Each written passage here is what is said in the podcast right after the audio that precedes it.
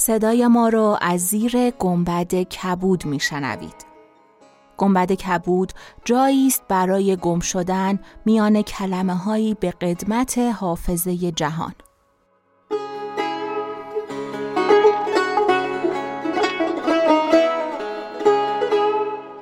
سلام من شقایق جهرومی و دوستانم شما را به زیافت نور و کلمه دعوت می‌کنیم به اپیزود 97 گنبد کبود گوش می‌کنید.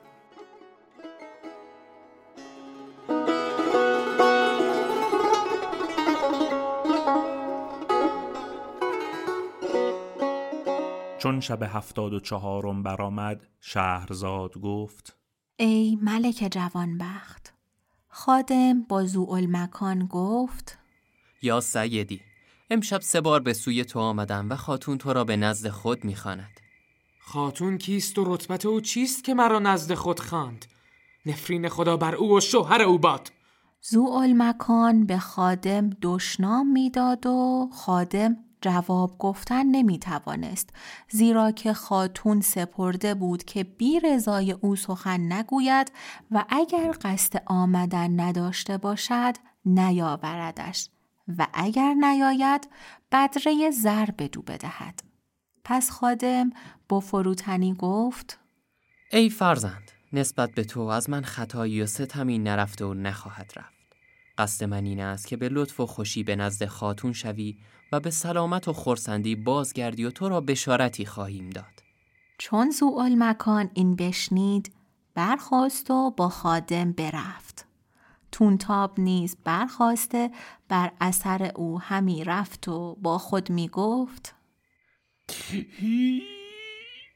افسوس بر جوانی او که فردا کشته شود. انا لله و انا الیه راجعون. بسم الله الرحمن الحمدلله. بازگشت همه به سوی اوست. ای خدا. زوال مکان با خادم و تونتاب از پی ایشان همی رفتند تا به نزدیک خیمه رسیدند.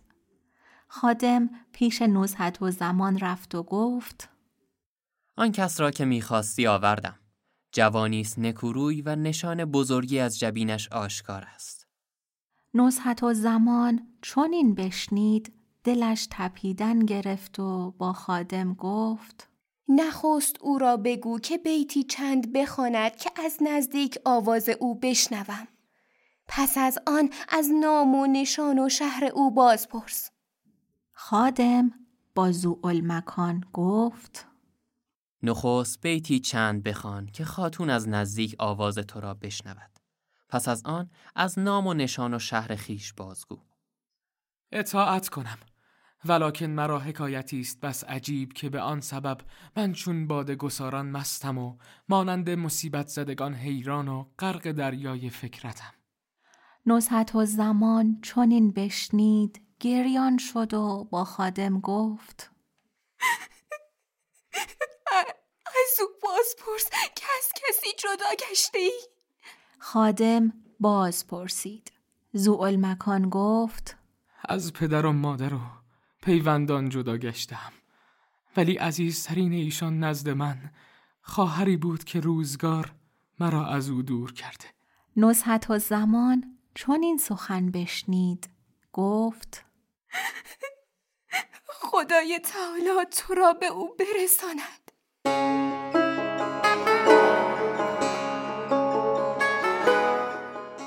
چون قصه به دینجا رسید بامداد شد و شهرزاد لب از داستان فرو بست